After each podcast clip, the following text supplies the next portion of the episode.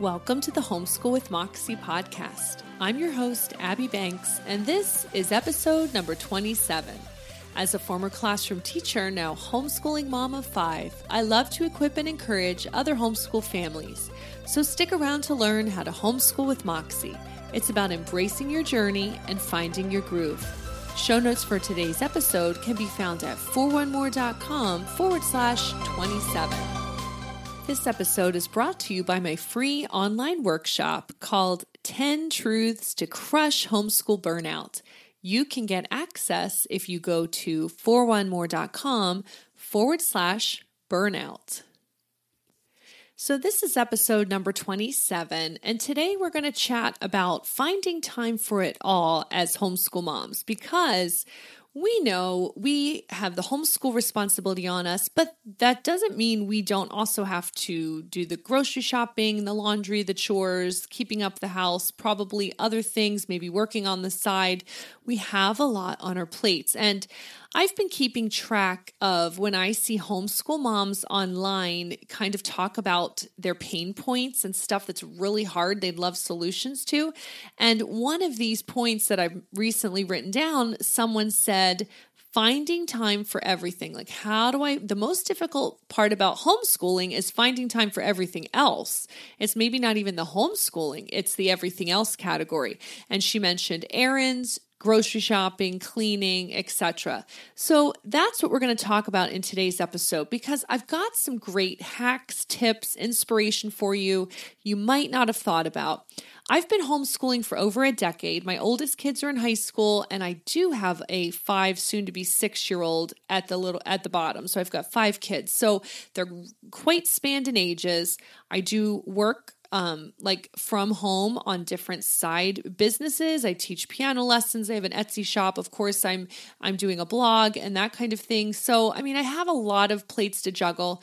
My husband is a pastor, so he's in full-time ministry, and that adds a whole nother dynamic to our life, because Um, you know, you got to be available all the time. There's a lot of commitments and volunteer things to be done. So I know the struggle with all of these things, like homeschooling. Okay, I can handle homeschooling, but how do I do the rest of my life? And then if you're an introvert like I am, homeschooling wipes you out, and you're kind of like, I don't even care about the dust bunnies in the corner anymore, because I've just had too much people time I need to lay down.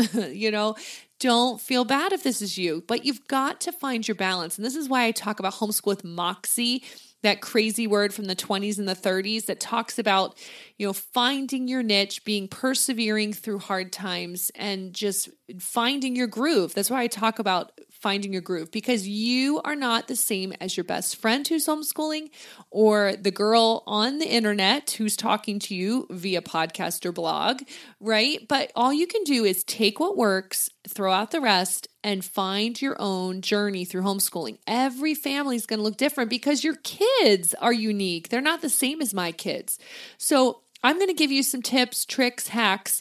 If any of these work for you, grab them and use them. If they are do not work, just throw them right away. It's fine. But I hope that this will help you. If you're resonating with this, oh yeah, the worst part of homeschooling is finding time for everything else, then this podcast is for you. So let's jump right in. Here's point number one. This doesn't sound amazing, and this doesn't sound like it's going to solve all your problems right away, but I really think it's a great exercise for everyone to do, is a time analysis. This sounds so boring, doesn't it? But most of us are like, we don't have enough time. I don't have enough time. I don't have enough time to do this or this or this. We actually have a ton of time. Do you know how many hours are in a week? one hundred sixty-eight hours. And I learned this mindset shift by reading Laura Vanderkam's book, one hundred sixty-eight Hours. I will link to this and all the other things I mention at the show notes, which you can find at four one more dot com forward slash twenty-seven. But here's the thing. We're so used to thinking of our time in blocks of twenty-four hours in days. And so if you have a terrible day, it's unproductive, the kids weren't cooperating, school was terrible, or you didn't get other stuff done, you think, oh, I'm a failure. We've got to stop thinking of our days and more think of them as weeks, one hundred sixty-eight hours in a week. If you take away how many hours you're sleeping, and if you get a nice eight hours sleeping every night times seven, that's fifty-six, you still have over one hundred hours. And if you homeschool, you, you just see what I mean. Like you take out, okay, what do I definitely do? You will find, you will probably be really surprised that you have much more time than you think. I certainly felt this way when I did my own mini time analysis. And I decided like, wow, even if we homeschool from ten to two or nine to one or whatever kind of chunk we want to do, we have got a ton of time to do other things. I actually have a lot of time. And most of our problems is not that we don't have time, it's that we don't use the time we have productively. So there's a there's maybe a whole nother issue here. We maybe we can do another podcast on productivity hacks. But you won't know what your time looks like till you do a time analysis. So find out, you know, maybe there are things in your life that are really taking too much time out of your week. And if you can cut them or shrink them, it's really going to help you feel like you can find time for everything else in your life. So that's number one, do a time analysis. And I will stick some resources in the show notes. Number two, my best tip would be to batch.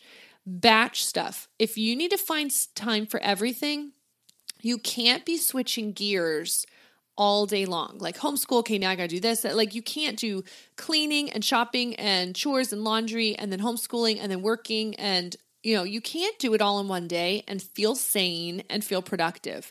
Um, our minds cannot switch that quickly between things and do a good job with it. So batching is a great way to do it. If you go grocery shopping on Friday, spend Friday evening or Saturday and do all the meal prep for the week, chop up the stuff, you know, put the stuff in the freezer, cook up the meat, like do what you need to do so that the rest of the week you don't have to do food prep. Like you just throw it into the crock pot and you're good. Now, I'm going to be very transparent and say, I don't always do this, but I know that it's the best thing because when I do, my weeks are amazing. So I'm not perfect at following my own advice, but I just know it does work because when I do it, it works. So batch it. Don't like clean every day, batch it, or you're going to find yourself going crazy. When I do podcasts, I like to batch them. So I might record five or six in a day and I'm good for a month. That's so much better than every week feeling like, oh my goodness, I have to do another podcast or blog post, or when I'm creating for my Etsy shop, I do a lot of batching. So it makes so much more sense to get a whole bunch of housewares out in my lawn, get the spray gun out and do them all in one color, get them, get twenty pieces done in one afternoon, and then batch list them all one evening. It makes so much more sense than doing one piece. Okay, list that one piece. Okay, do another piece. All right, list that piece. Do you see what I mean? That's not productive. So the second point I'm going to say is to batch. Anything that's like, any like things with like, what can you do where you get a whole month worth done at a time? And then you're going to be like, wow, I already got that thing done. I don't need to think about it for another month. See if you can batch paying bills, meal prep, cleaning, anything like that. It's going to make your life much easier. That's point number two. Point number three is chores and laundry. Now, this I get really picky about because I have met real people in my life whose kids are as old as I am. And a lady told me she was amazed that how come I don't, like, I must have a lot of laundry to do. And I said, well, actually the kids do all their laundry. I really don't have much laundry to do. I just do my own and my husband's, and everyone actually does their own. And she was flabbergasted. She said, what? I did my kids' laundry. They lived at home through college. I did their laundry all the way through college until they moved out on their own. And I thought, whoa, I am not going to be that mom. And I do not encourage you to be that mom. Listen, your kids are at home. They can be doing laundry. So if you feel like you don't have time to do laundry, get your kids involved and they need to do their own. I will link to a post I have about this and I'll put it in the show notes at four one more dot com forward slash twenty-seven.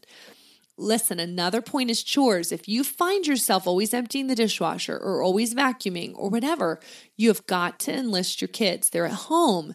You're homeschooling. They're learning life skills. This is part of their education and it's not a waste of time. And yes, the bathroom will not get cleaned as well as you'd like, but it's still going to be learned and they're still going to do it. And they're eventually, I like to think that their wives sometime in the future will thank me for having them learn how to do these chores. So I would definitely say get the kids involved, because then you don't feel like in your free time you've got to do all the chores and all the laundry, right? The point is working yourself out of a job as the homemaker, giving all your kids the responsibilities of these things. Okay, that's point number three. Point number four, how do you find time for everything when you're homeschooling? Definitely shop online.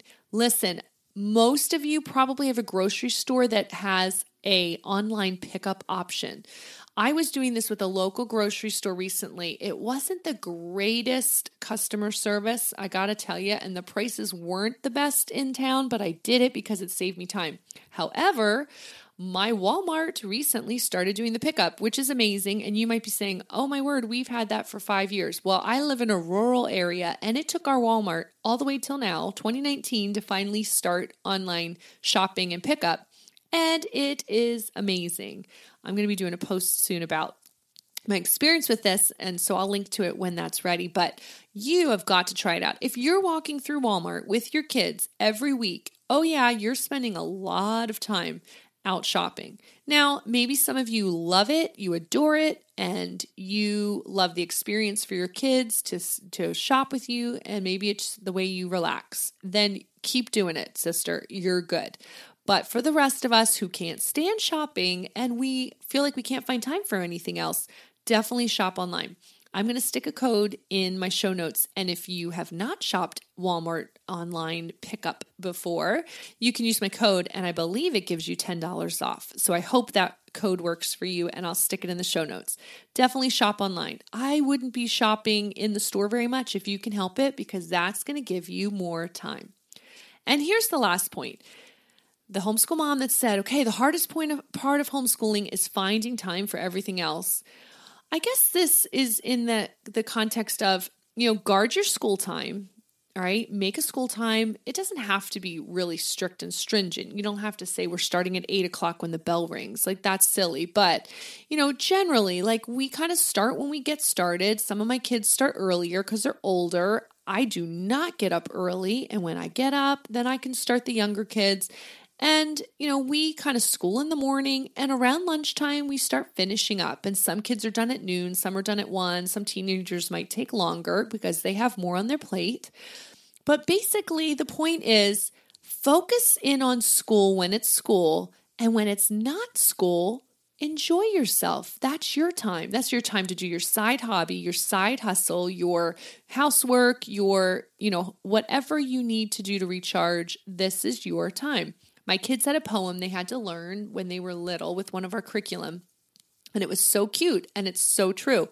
It was work while you work, play while you play. This is the way to be happy each day. All that you do, do with your might. Things done by halves are never done right. And I have found that with homeschooling, if I'm trying to homeschool and like answer email and try to like do stuff in the house and whatever, it's It gets all complicated, and people get, you know, everyone gets frustrated because we're not all mentally there. But if you carve out and you say, okay, we are going to totally focus on what we need to get accomplished today with school. And as soon as school's over, we stick it away and we enjoy our hobbies and we read and we go outside and we do our activities or whatever. If you can go ahead and let yourself have the freedom to be one hundred percent all there while you're schooling, and then be one hundred percent all enjoying the rest of your life when you're not schooling, I think you'll find that you actually have more time than you think. Don't let everything run into each other, or you, or there is a the low grade frustration that can happen when you've got, you know, homeschooling happening. You're trying to cook and you're trying to this and you're trying to do too many things at once. Go ahead and let yourself be all in the moment. Focus, enjoy. Give it your all, and teach your kids to do this, because you know, some of us pretend we're multitaskers, but most of us, we actually can't multitask. I mean, sure, you can listen to this podcast while you fold laundry, but it's because folding laundry, you don't have to think. But you can't do two things where you have to think at the same time. I've tried to tell my teenagers this, who they think they can watch a video and also do their schoolwork or something. And I'm like, no, you actually can't, because you can't do two mental things at the same time. So really, this is what you need to do. And you need to give your school time its spot in the day, and then enjoy the rest of your one hundred sixty-eight hours in the week. So the most difficult aspect of homeschooling, if it's finding time for everything else, hopefully some of these tips will help you. And you know, one last little bit I will say is you do not have to do it all. If you are under the impression that you have to do it all, your home has to be like in the Better Homes and Gardens, and you better be cooking from scratch, and you better be, you know, taking your kids to fifty extracurricular activities this year. No, you don't have to do it all. And maybe you don't feel like you have time because you're just doing too much. So that's another aspect to consider, but I'll leave you with that little tip from a homeschool mom who has, you know, maybe overdone her schedule a time or two and learned a few things along the way. So I hope this really does help you. If you'd love to join our free online class, you can find the ten truths to crush homeschool burnout if you go to four one more dot com forward slash burnout. Show notes for today's episode are at four one more dot com forward slash twenty-seven. And in the meantime, happy homeschooling.